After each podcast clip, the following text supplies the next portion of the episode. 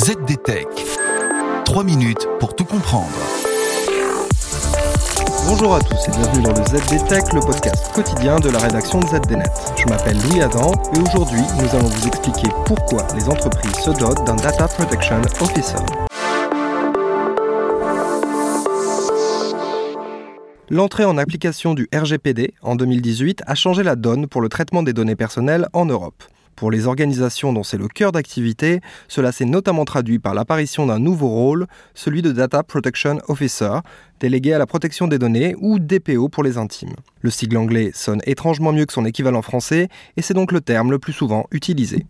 La fonction de DPO vise à remplir plusieurs missions fixées par le RGPD. Il est par exemple chargé de conseiller l'entreprise sur les obligations en matière de traitement des données et de contrôler le respect de la réglementation. Il est aussi le point de contact privilégié des autorités de protection des données, en France la CNIL, avec l'entreprise. Si la CNIL s'intéresse à votre organisation, le DPO sera probablement le premier à être au courant. En France, l'ancêtre du DPO était le correspondant informatique et liberté qui assurait des missions plus ou moins similaires depuis 2004. Mais ce rôle n'était pas obligatoire. Avec l'arrivée du RGPD, plusieurs catégories d'entreprises sont obligées de se doter d'un DPO. C'est notamment le cas des organismes publics, mais aussi des entreprises dont l'activité consiste à suivre des personnes à grande échelle ou certains types de données jugées sensibles.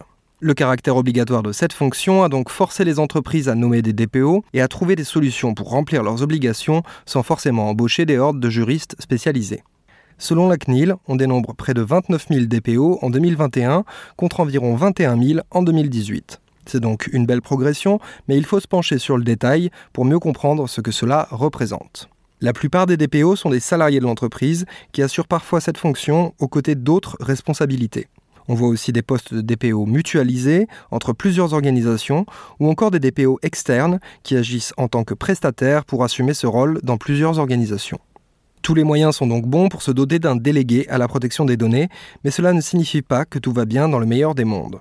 Dans une récente enquête, l'AFPA, l'Agence nationale pour la formation professionnelle des adultes, relève ainsi que plus d'un tiers des DPO sondés n'ont reçu aucune formation concernant le RGPD ou la loi informatique et liberté. Et ce, alors que de plus en plus d'employés qui assument ce rôle ne sont ni juristes ni informaticiens.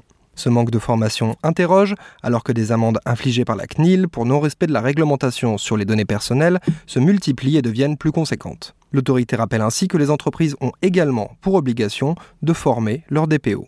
Et voilà, on a fait le tour du sujet. Pour en savoir plus, rendez-vous sur zdnet.fr et retrouvez tous les jours un épisode du ZD Tech sur vos plateformes de podcast préférées. ZD Tech. 3 minutes pour tout comprendre.